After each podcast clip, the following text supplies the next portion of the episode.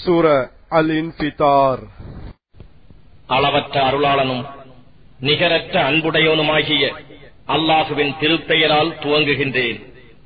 வானம் பிளந்துவிடும் போது நட்சத்திரங்கள் உதிர்ந்து விழும்போது கடல்கள் பொங்கி ஒன்றால் ஒன்று அகற்றப்படும் போது கபர்கள் திறக்கப்படும் போது ஒவ்வொரு ஆத்மாவும் அது எதை முற்படுத்தி அனுப்பி வைத்தது எதை பின்னே விட்டுச் சென்றது என்பதை அறிந்து கொள்ளும்.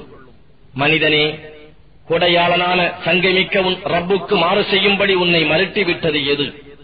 அவன்தான் உன்னை படைத்து உன்னை ஒழுங்குபடுத்தி உன்னை செவ்வையாக்கினான். எந்த வடிவத்தில் அவன் விரும்பினானோ அதில் உன் உறுப்புகளை பொருத்தினான்.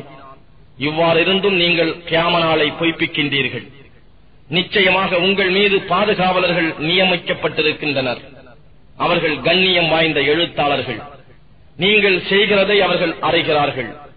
நிச்சயமாக நல்லவர்கள் நயீம் என்னும் சொர்க்கத்தில் இருப்பார்கள். இன்னும் நிச்சயமாக தீமை செய்தவர்கள் நரகத்தில் இருப்பார்கள். நியாய தீர்ப்பு நாளில் அவர்கள் அதில் பிரவேசிப்பார்கள். மேலும் அவர்கள் அதிலிருந்து தப்பித்து மறைந்து விட மாட்டார்கள் நியாய தீர்ப்பு நாள் என்னவென்று உமக்கு அறிவிப்பது எது? பின்னும் நியாய தீர்ப்பு நாள் என்ன என்று உமக்கு அறிவிப்பது எது? அந்நாளில் ஓர் ஆத்மா பிரிதோர் ஆத்மாவுக்கு எதுவும் செய்ய சக்தி பெறாது. அதிகாரம் முழுவதும் அன்று அல்லாஹுவுக்கே.